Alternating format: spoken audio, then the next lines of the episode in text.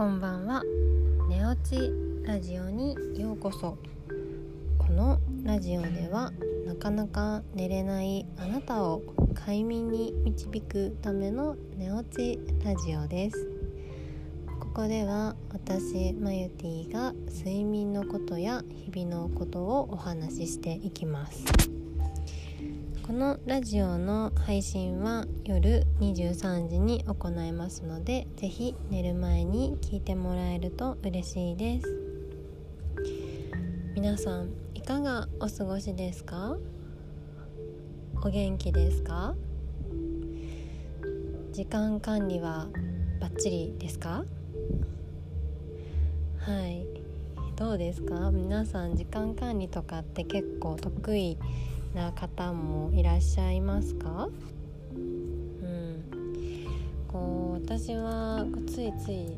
あの自分ができる範囲よりもこう少なめに見積もりがちであ予定していた時間じゃ終わらなかったっていうことがあったりします。そうなのでそれの原因って何でかなと思った時にざっくりと見積もりすぎているっていうことなんじゃないかなってずっと最近気づいています。うん、それをやるにしてもこう例えば資料1個作るにしてもこうまず調べてで方向性決めてでまたちゃんと調べてでこ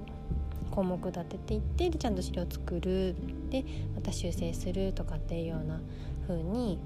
うん、あの段階がねいろんな段階があるのでそこをねちゃんとあの自分のできる力を知りちゃんとじあの正確にね見積もっていく必要があるのかなっていうふうに思っています。そうなのでこう細分化することって大事だなっていうふうに感じました。うん、でで看護師の仕事ってすごい一個の主義にしてもいろんなことが細分化されてるんですね。うん例えば、あの、採血あの血をね取るこう検診とか行ったら皆さん採血されるかなと思うんですけどもそそれに一つにしてもすっごいもうあの確認事項だったりとか注意しなきゃいけないことってすっごいいっぱいあるんですね。なんかこうサクッとこう座ってこうギュッてやってささっと取っているように見えるかなっていうふうに思うんですけれども時間としてはねすごい短いなっていうふうに思うんですけど、うん、すごいいろんなことに気を配ってるんですね。こう腕をまずギュッてやってアルコール面で拭いていいのかダメなのかとかアルコールでねかぶれる人もいらっしゃるのでとかあのこう採血で気分が悪くなったことがある人は座っている体勢じゃなくって横になってやった方がいいとか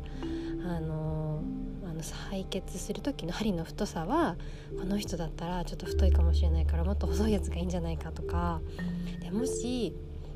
うん、あの血管の近くにあの神経とか通ってるので神経をこう傷つけ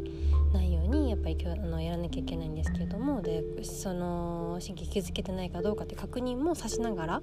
あの行うんですね。そうなのであの一瞬ってすごい集中してやってるんですけれどもそうなのですごく1個採血するっていうだけにしても細かく細かく分けられているのを今までは当たり前にやってきていたなっていうふうに、うん、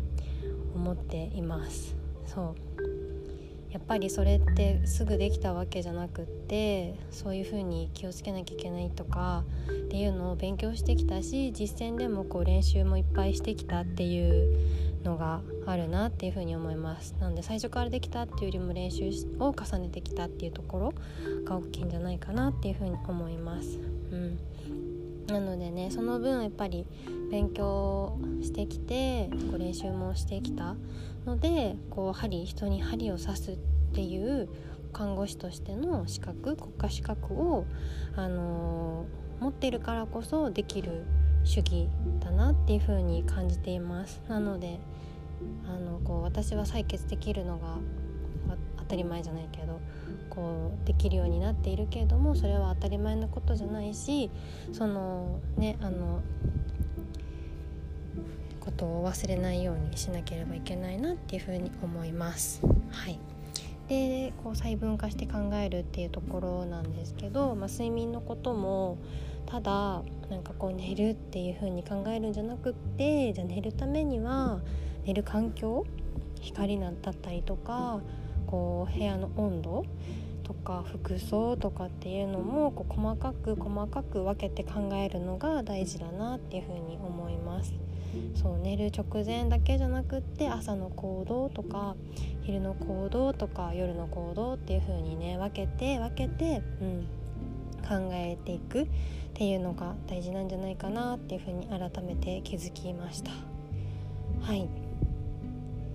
そうスケジュール管理時間管理から始まりこう細分化っていうところ大事だなっていうのを今日はお話しさせていただきました。